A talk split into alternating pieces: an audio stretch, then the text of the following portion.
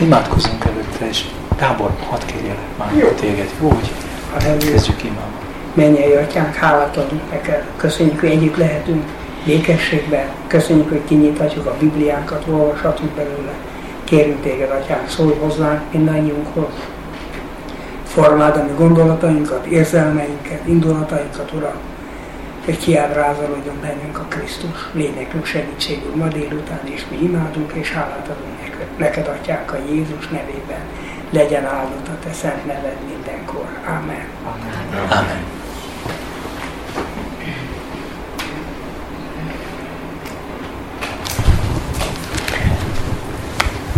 Na, Ézsaiás 59 első két versét szeretném felolvasni.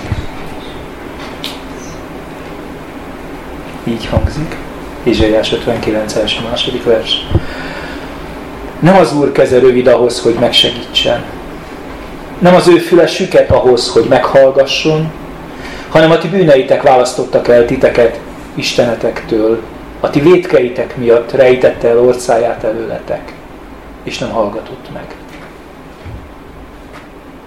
Arról beszéltünk az elmúlt hetekben otthon sokat, hogy vajon meghallgat-e az Úr.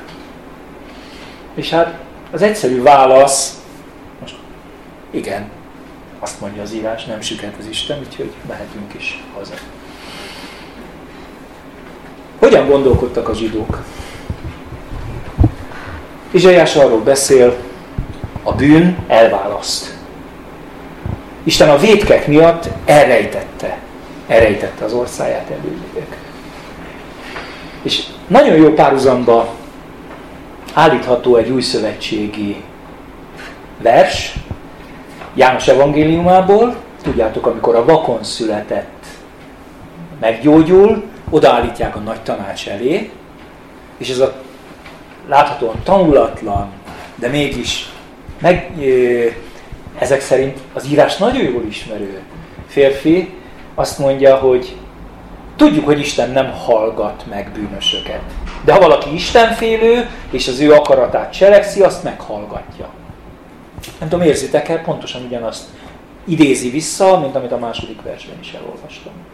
Vegyük észre, hogy a zsidó gondolkodás az egy nagyon egyszerű egyenlőség jelent tesz között, hogy meghallgat az Isten, az azt jelenti, hogy valamit tesz az Isten. Tehát a zsidó úgy gondolkodik, meghallgat az Isten, az akkor mondom, hogy meghallgat az Isten, hogyha ő, ő tesz is valamit.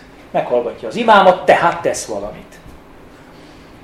Mit mond erre Jakab? Illetve mit mond ebbe a témában Jakab? Egy kicsit elkezdtem kutakodni. A Jakab 4-ben azt olvashatjuk, második, harmadik vers, kívántok valamit, és nem kapjátok meg. Öltök, és irigykedtek, de nem tudtok célt érni, harcoltok és visszájkodtok, de nem kapjátok meg, mert nem kéritek. Vagy ha kéritek is, nem kapjátok meg, mert rosszul kéritek. Csupán élvezeteitekre akarjátok azt eltékozolni. Sok nagyon fontos dolog van ebben az igében. Az első, az döbbenten álltam előtte, nem akartam elhinni, többször elolvastam, amikor rájöttem, hogy az alap, amit ugye a szemükre száll, vett tulajdonképpen Jakab ezeknek a testvéreknek, hogy nem is kértek. Ott kezdődik a dolog, hogy nem is kértek. Mit csináltok? Kívántok, küzdötök, vannak ötleteitek, vannak vágyaitok, elképzeléseitek, és harcoltok érte magatok. Mentek a saját fejetek után, és csodálkoztok, hogy nem kapjátok meg. Nem is kéritek. Nem számoltok az Istennel, mondja. Az első gond, hogy nem is számoltak az Istennel. Magatok akarjátok erőből megcsinálni mindezt, vagy ha kéritek, akkor rosszul kéritek. Én önmagában most nem Jakabnak a témáját akarom elemezni, hanem ami megérthető ebből az egész érvelésből, amit mond. Azt mondja Jakab indirekt módon, ugye, mi, mi mást jelenthet a rosszul kéritek, hogy figyeljetek csak, hallja az Isten, amit hallja, amit az Isten, ha kértek, mondtok, csak rosszul kérsz. Azaz, az Isten mérlegel. Azaz az Isten megvizsgálja azt, amit elé teszel, lehet, hogy nincs is semmi gond tényleg az Isten fülével? Mi a, mi a tipikus reakciónk nekünk erre a rosszul kéritekre? Hát, nyilván ö, jó keresztény ilyenkor valami szent dolgot akar kérni, mert biztos azon áll vagy bukik, hogy ha kellően szent dolgot kérünk, akkor az biztos meghallgatja az Isten. És hogyha én ilyen kellően szent jó dolgot kérek, akkor majd meghallgat.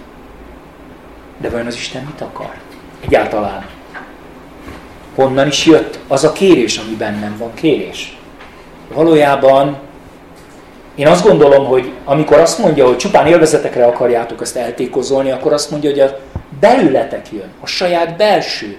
Nem feltétlenül negatív és gonoszság, hanem egész egyszerűen belőled jön. Tehát itt csak összefoglalóan azt mondja, hogy az egyik nem is számolsz Istennel. A másik, ha számolsz is vele, úgy tárod az Isten elé azt, amit elmondasz neked, hogy magadból jön. Nem az Isten a forrása a kérésednek, hanem te magad vagy. Egész egyszerűen te magad vagy. De valami apró változás van, amit Jakab mond, mert nem tesz egyenlőséget a hallás, azaz, hogy hallja az Isten, és hogy cselekszi az Isten között. Azt mondja, Isten mérlegel. Ha menjünk egy kicsit vissza. Hogyan ismeri Dávid az urát? Nagyon jó, nagyon szeretem. Azt hiszem sokan nagyon szeretik a 139-es Zsoltárt. Uram, te megvizsgálsz és ismersz engem. Tudod, ha leülök, vagy ha felállok, messziről is észreveszed szándékomat, szemmel tartod járásomat és pihenésemet, gondod van minden utamra. Még nyelvemen sincs a szó. Te már pontosan tudod, Uram. Azt mondja, ismersz is. Folyamatosan vizsgálsz engem. Az egész életem, mondja Dávid, szüntelenül előtted van. Van-e értelme ebben a megértésben, ahogy Dávid ismeri az Istent, arról beszélni, hogy vajon meghallgat-e az Isten? Egy baj van csak ezzel, mert hogyha idáig eljutunk, akkor óhatatlanul fel fogjuk tenni a kérdést, és én is felteszem majd többször. Ha egyszer ennyire előtte van az életünk, akkor miért imádkozunk? Miért imádkozunk, hogyha még nyelvemen sincs a szó, és ő már egészen pontosan tudja. Hogyan ismeri az atyát Jézus? Zoli idézte egy héttel ezelőtt, én is most újra idézem a János 11-ből, ugye ott állnak a barlang előtt, ö, ö, és akkor elveszik a követ, Jézus pedig, hát egy imát mond. János 11, 41, 42.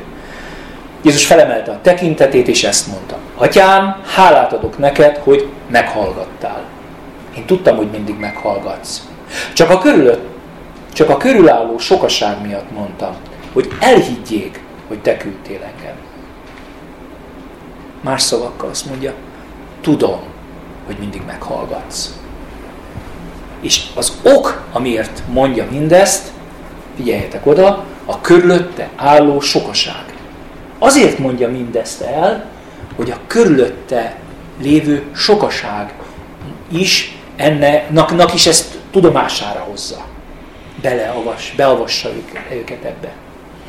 És hát a tanítványokat is úgy tanítja majd néhány nap múlva, ugye az utolsó vacsora utáni éjszakán, János 16-ban, hogy azon napon az én nevemben kértek, és nem mondom nektek, hogy én kérem majd az atyát értetek, mert maga az atya szeret titeket, mivel ti szerettek engem, és hiszitek, hogy én az Istentől jöttem.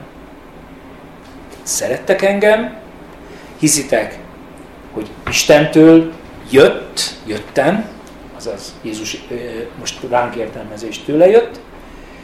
Nem biztos, hogy értették a tanítványok ezt. Ez az egész utolsó éjszaka története valahogy olyan, mint ami, és talán ez az oka egyébként most ez egy kicsit a, a gondolatból kilépve, hogy csak Jánosnál szerepel ez, mert a többiek is hallották, és érdekes módon nem jegyzik le ezt az egész beszélgetést. Ezek olyan mély, olyan, olyan ö, olyan érthetetlen gondolatok addig, amíg a lélek meg nem világosítja az ő számukra. Tehát majd később megérték, de hogy ebben az, ezen az estén még biztos nem értik, az nyilvánvaló. És akkor most nézzük egy kicsit vissza, hogy mit is mondott Ézsaiás, és talán mi lehetett, amíg később lelepleződik a számukra? Ézsaiás azt mondta, a ti bűneitek választottak el titeket istenetektől. A ti vétkeitek miatt rejtette el orcáját előletek, és nem hallgatott. Jézus Krisztus áldozata az, hogy meghalt az én bűneimért, ami bűneinkért, és a ellenünk szóló vádirat ott van felszegezve a keresztre, azt is jelenti, hogy megszűnt ez az elválasztás. Amikor azt mondja, hogy a bűneitek elválasztottak titeket istenetektől, ez végérvényesen megszűnt. Isten Jézus Krisztusban ezt mondja a Biblia, megbékélte, megbékélt a világgal. Ez egy nagyon-nagyon fontos dolog. Mindig úgy nézzünk rá, hogy a kereszt az arról szól, hogy megbékült Isten a világgal. Nem vagy elválasztva. Nem vagy elválasztva tőle. És tudom, ismerem az első zsigeri reflexet. Na, de én. Hát, nem, hát, ismerem magamat, tudom, milyen vagyok. És a Biblia nem tesz ilyen apró betűs megjegyzést, hogy kivéve, ha rossz paszban vagy, kivéve, ha ma éppen nincs minden rendben az életedben. Jézus Krisztus halála egyszer és mindenkora megbékéltette az Istent az emberrel. Jézus Krisztusra nézve nem a te érdemedért, de tudjátok azt, hogy nem a te érdemedért, az azt is jelenti, hogy nem rajtad múlik. Nem számít, hogy most hogy érzed magadat, nincs ez az elválasztó vonal, amiről Ézsaiás beszél a második versben, közted és az Isten között. Akkor sem, ha most éppen azt mondod, hogy te vagy a világ legnagyobb bűnöse. Isten hozott a klubba, azt hiszem az maradunk halálunk végéig. És még egy gondolat, én nagyon-nagyon szeretem azt a, azt a ismétlődő megszólítást a jelenések könyvéből azokhoz, akik szeret, hiszen vegyük észre, hogy bármennyire is van egyfajta értelmezésünk a jelenések könyve második, harmadik részében a gyülekezetekről, ez, ezek Krisztus. Ez Krisztus gyülekezete. És én azt gondolom, hogy akármilyen értelmezést is akarunk adni, korokat, egykorban, vagy a, ö, sok gyülekezetet, vagy, vagy konkrétan a János korában lévő Jánosi ö, környező ö, ö, gyülekezeteket, van egy olyan nagy kép a hét gyülekezetről, hogy ez az egész egyházat mutatná be, a hét gyülekezet úgy sorba. És mindegyiknek ugye az a jól ismert mondata, hogy tudom a te dolgaidat. Tudom a te dolgaidat. És ez annyira összecseng azzal, amit Dávid ismer az Istenről, hogy még nyelvemen sincs a szó, te már pontosan tudod, Uram. Hova akarok eljutni? Azt kérdeztem az elején, hogy vajon meghallgat-e az Úr. Igen, persze mondjuk, hiszen azt mondja róla az ige, hogy nem siket. De azt is kell mondanom, hogy ez egy hihetetlen bizonyság mindennek a fényében. Azt mondja, az életem Isten előtt van. Minden pillanatom, tulajdonképpen a gondolataim is. Mindent lát belőlem az Isten. Oké, okay, de akkor megint meg kell kérdeznem magamtól már újra. Akkor miért imádkozunk? Miért imádkozunk, ha ennyire nyilvánvalóvá válik, hogy nincs elválasztás, az Isten folyamatosan hallja a kimondatlan imáimat is, a bennem lévő gondolatokat is, miért imádkozunk akkor? És én azt gondolom, hogy a titok valahol ott van abban a, abban a Jézusi imában. Jézus azt mondja, tudom, hogy meghallatsz, és a körülöttem álló sokaság miatt teszem mindezt. Egy picit hadd térjek vissza, ha hát ha van, aki emlékszik, én nagyon, mert azt nekem még utána még egyszer el kellett mondanom, a harmadik Zsoltárról beszéltem másfél hónappal ezelőtt. A harmadik Zsoltár, ez egy rövid Zsoltár, Dávidnak az imája tulajdonképpen. Akkor azt mondtam összefoglalóan, hogy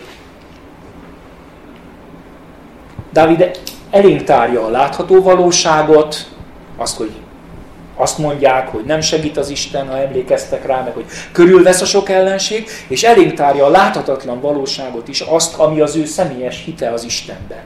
És tulajdonképpen egy kihívás, hogy melyik valóságot fogadjuk el. és melyik mellett tartunk is.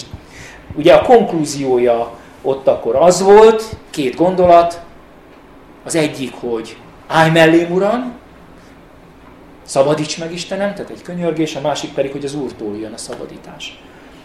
Miért hozom ezt ide? Mert valahol a kettő az én fejemben most találkozik. Valahogy azt látom, hogy nekünk is van egy bizonyságunk, neked is van egy bizonyságod az Istenről.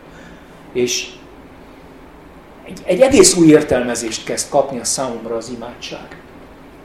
Valahányszor imádkozol, gondolj bele, mielőtt mondanád is tudja az Isten. Tehát önmagában azért nincs értelme, hogy kimond az Istennek. Racionális szinten természetesen. De nem racionális szinten nagyon nagy jelentősége van. Mert valahányszor imádkozol, demonstrálsz. Demonstrálsz a láthatatlan világ előtt. Azt gondolom, ahogy Jézus is némiképpen demonstrál a külső hallgatóság előtt, hogy ami történik, az, az atya meghallgatása, azért mondja, te is mikor imádkozol, akkor is, ha nem gondolod ezt végig, nem ennek a tudatában teszed, valójában kifejezed a hitedet az Isten felé, és valami olyasmit mondasz, hogy hallja meg az egész menny, hallja meg az egész láthatatlan világ. Tudom, hogy meghallgat az Isten. Tudom, hogy hallja az Isten, tudom, hogy nem süket az Isten, és tudom, hogy fog majd erre az Isten reagálni. Azt nem tudom, mi fog történni. Ugye én ezt nagyon fontosnak tartottam a harmadik Zsoltárnál is elmondani, hogy Dávid nem ö, annak fényében beszél, hogy most az Istennek mi a dolga és mit kell csinálni. Ő könyörög az Istenhez. De azt világosan látja, és világosan kihirdeti, azt gondolom a imádkozó ember is, hogy az, ami történni fog, az ott van a király előtt, ott van a mindenható Isten előtt. Nincs elválasztás, nincs olyan, hogy ez az akta ne juthatna el hozzá. És kifejezem, akár gondolod, akár nem, kifejezed a belévetett hitet, hogy tőle várod a megoldást, hogy rátartozik az ügy, és azt gondolom, az őszinte ima kifejezi azt a reménységet is, hogy Uram, cselekedj te a bölcsességed szerint. Hiszen ez azért ott marad nyitva. Egy kicsit ki, tennék egy kitörőt, és majd visszajövök ide. Ezt a mondatot már pár évvel ezelőtt azt hiszem ért, érintettük. Van Pálnál, igaz, egy picit ö, speciális témakör kapcsán egy kiszólás a korintusi levélnek a hetedik, első korintusi levél hetedik részénél, ami úgy hangzik, hogy azt szeretném, ha mindannyian gond nélkül. Azt szeretném pedig, hogy gond nélkül legyetek. És természetesen mondhatjuk azt, hogy ez csak Pálnak a gondolata. De e, tudjátok, ha egy Péter 5-ből mellé olvasom azt, hogy minden gondotokat őre vessétek, mert neki gondja van rátok, akkor kirajzolódik valami nagyon fontos dolog. Isten kifejezetten bátorít. Bátorít arra, hogy nem mi hordozzuk a gondokat, nem mi hordozzuk az életünk problémáját. Olyan jó az a kifejezés, megkerestem a szótárban, ez a gond nélküli, ez ilyen jelentései vannak, hogy nyugodt, nem szorongó, nem aggódó, semmi gondja baja. Hát azt hiszem mindannyian szeretnénk ilyenek lenni. Akinek semmi gondja baja, aki nem szorongó, aki nem aggódó. És igazándiból ez az egész gond kérdés ott jön elő, hogy óhatatlanul az elé a kihívás elé állít ezzel a felhívással Péter, hogy minden gondotokat őre elvessétek, mert neki gondja van rátok, hogy hol akarom látni a gondjaimat. Tudom, tudom, nagyon leegyszerűsítem a dolgot, mert olyan egyszerű mondani, és lehetetlen megvalósítani azt, hogy dobd át Isten tér felére a problémáidat. De mégis, mintha az Isten szeretné ezt elérni az életünkben. Azt mondja, hogy döntsd el, hol vannak a te gondjaid jobb kézben. A Isten kezében, vagy az én saját kezemben. Melyik a jobb nekem? És amiért mindezt elmondtam, és hogy találkozik, az nagyon erősen látszik, mert a Filippi levélben Pál azt írja a testvéreknek, a Filippi 4-ben, ez is megint egy nagyon jó ismert ige, és összeköti az imádsággal, hogy semmi miatt ne aggódjatok, hanem imádságban és könyörgésben mindenkor hálaadással tárgyátok fel kéréseiteket Isten előtt. Azt mondja, hogy ne azért imádkozz, hogy Isten valami feladatra kényszerítsd. Az imád, ahogy már az előbb is mondtam, egy bizonyság igazán a láthatatlan világ előtt, egy demonstráció. Afelől, hogy az, ami felől imádkozol, az már az Isten ügye. Nem az én ügyem többé. Zárójelben. Ha akadékoskodni akar valaki, akkor fáradjon hozzá, és ne hozzám ebben a témában. Mert nyilván lesz belül sok-sok akadékoskodó hang, ami nem Istentől jön, hanem az ellenségtől. Miért imádkozom? Ezt kérdeztem, és újra és újra ezt kérdeztem magamban, miközben készültem. Én azt látom, hogy az imám az nem más, mint hogy átdobom az ügyet az Isten tér felére. Tudom, hogy Isten meghallgat, sőt, valahol azt is érzem ezekből a felszólításból, hogy gyönyörködik benne, hogy meghallgathat. Bizonyságot teszek arról, hogy ő valóban az, akinek mondja magát. Bízom abban, hogy ő az örökkévaló, ő a mindenható, ő a mindentudó Isten. És gondoljátok meg, van, van egy, ugye nagyon vegyes, a, nagyon, nagyon összetett a kép Istenről, de mégis egyrészt azt mondja róla, hogy van egy barátom, egy barátom, nem ellenségem, egy barátom, Jézus. És van egy atyám, az Isten, akiről egyet szép lassan megtanulunk, hogy ő jobban tudja. Egyszerűen azért, mert ő a jónak a forrása. Igazándiból azt látom, hogy az a legjobb, hogyha az imát, amit én imádkozok, nem egy követelésként, most egy kicsit túlzok, egy követelésként fogom fel, hanem, hanem valami olyannak, mint amikor oda megyek a barátomhoz, oda megyek az édesapámhoz, egyfajta tanácsért. És figyelitek, ez a nagyon erős felszólítás pár részéről a Filippi 4 amit felolvastam, egy ilyen képpel írja le ezt, hogy hálaadással tárjátok fel a kéréseiteket. Nem, nem pont ugyanezt adja, hogy kedves édesapám, köszönöm, hogy ide jöhetek eléd, mit szólsz ehhez? Nem, nem valami ilyesmit mond, semmiképp nem valami parancsolok a Szentléleknek. Uram, bocsáss, de hallottam már ilyet, és ez nekem olyan fájdalmas volt. És a folytatás is nagyon jó. Úgy folytatja a következő versben, hogy Isten békessége, amely minden értelmet fölülhalad, meg fogja őrizni szíveteket és gondolataitokat Krisztus Jézusban. Nagyon furcsa ez a befejezés. Az imádkozásra szólít fel, és, és mintha valami nagyon másról beszélne. Én azt gondolom, hogy nem. Azt mondja, hogy ami történik, az nem ami véges értelmük szerint történik, hanem átmegy majd egy szűrőn.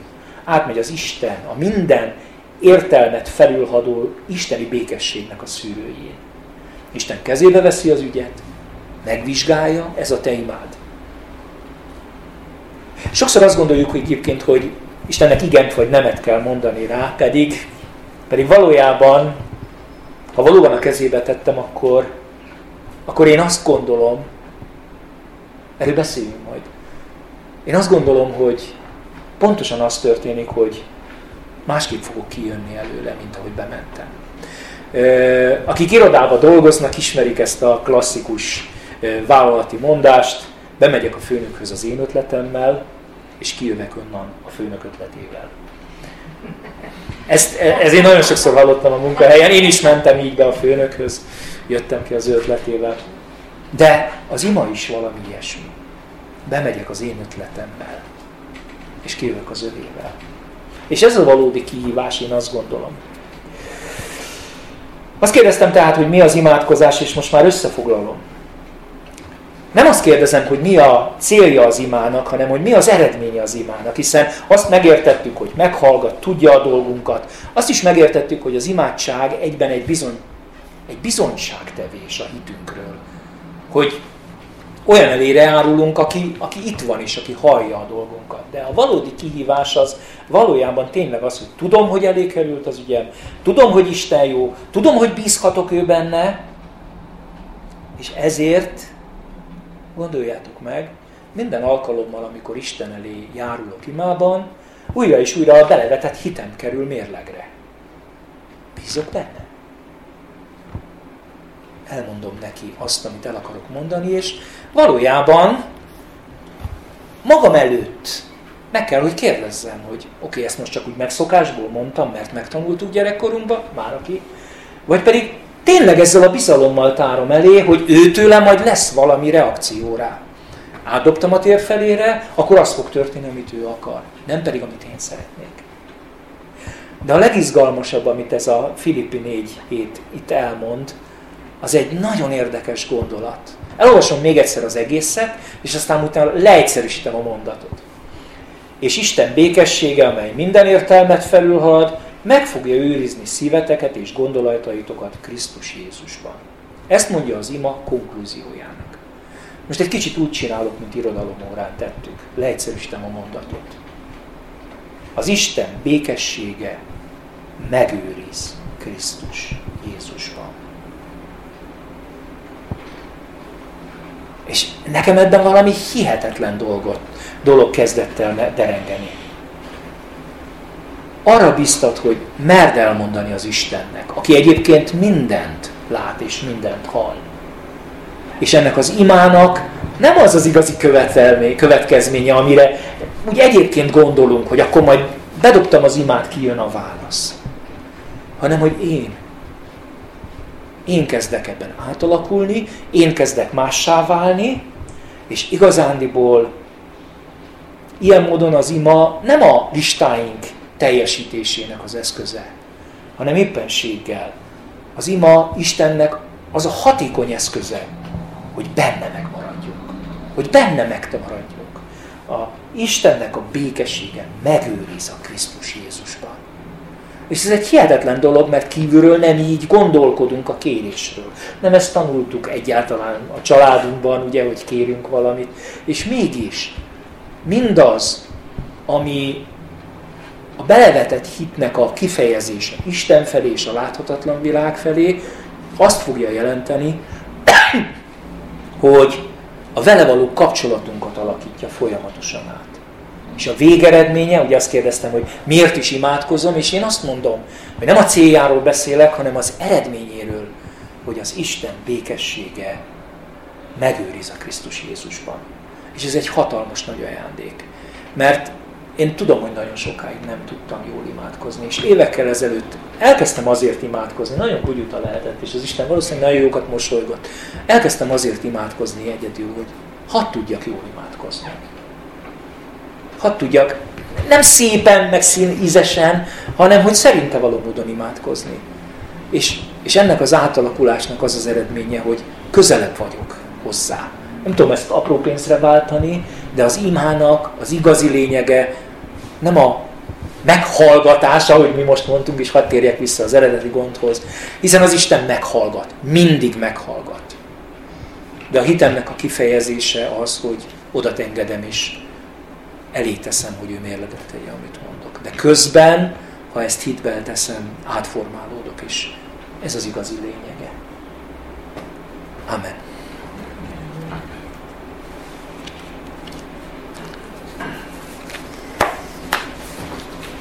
Uram, köszönöm neked, hogy, hogy nem süket az Isten, hogy hall, hogy lát, hogy folyamatosan figyel, sőt, mintha mindenféle könyvek nyílnának meg időnként, és a feljegyzések is készülnének. Uram, köszönöm, hogy az életünk előtted lehet. Nincs semmi elleplezve. Bármi is ennek tudatában így élnénk, és nem akarnánk elleplezni soha semmit előled. Köszönöm, hogy megvizsgáltál, hogy ismersz minket, és ennek az ismeretnek, ennek a minden tudásnak a birtokában jöttél el, haltál meg, értünk a kereszten. Azért, hogy ez a elválasztás megszűnjön közted és köztünk. Köszönjük, hogy Jézus Krisztus a Te kegyelmedből jöhetünk minden pillanatban az Isten elé, és És tudom, hogy sok-sok ötletünk van. Talán te is ugyanúgy elnézően mosolyogsz ezen, mint ahogy mi is a kisgyerekek kérésein. És néha csak azért, hogy örömöt szerez, néha azért, hogy formálj minket, megadod, néha meg éppen ezért valami más teszel. De köszönöm, hogy mindeközben minket formálsz, minket alakítasz, és minket őrzöl meg magadban. Köszönöm neked, Uram, hogy közelebb és közelebb kerülhetünk hozzád, és, és hogy igazándiból az imádságnak ez a lényege. Hálát adok neked, Uram, hogy most is együtt állhatunk eléd, és együtt burulhatunk le, és azt kérhetjük, Uram, hogy taníts minket. Úgy értem, hogy írd a szívünkben mindazt, amiről, amiről megpróbáltunk eddig gondolkodni, és amiről talán szeretnénk tovább beszélgetni. Végezd el, Uram, azt a titkot, hogy mi is az imádság. Mit is jelent megszólítani a világ mindenségülát. Amen. Atyánk, hálát adunk azért, hogy együtt lehetünk itt, mint közösség. Elíthozzuk a Gábort, aki nincs köztünk, Uram, kórházban van Pécsen. Uram, köszönjük, hogy neked gondolod van reá. Te vagy a szabadító, Te vagy a megváltó, Urunk és Krisztusunk. Köszönjük, hogy van hatalmat, hogy kihozzonnak, meggyógyítsd az ő lábait, az ő szívét, egész testét, Uram. Elét hozzuk, és hálát adunk azért, hogy neked van hatalmad, van tudásod, van erőd, és te kegyelmes vagy hozzánk a te gyermekeidhez. Néha érdemtelenek vagyunk, de akkor is kegyelmesen meghallgatsz és meggyógyítasz minket. Köszönöm, hogy megszabadítod Gábort, visszaadod őt a családjának, az unokáinak, akiket annyira szeret, és legyen tiéd a hála mindenért, atyánk. Jézus nevében legyen tiéd a köszönet. Köszönjük, hogy meghallgatjuk, hogy Te vagy a mi Istenünk, Urunk és Királyunk, és a Gábornak is Te vagy a szabadítója mindenkor. A Te dicsőségedért kérünk, Atyánk. Ámen. Amen. Uram, szeretnénk hálát adni, hogy Istvánék családjával kisbaba megszülethetett egészségben.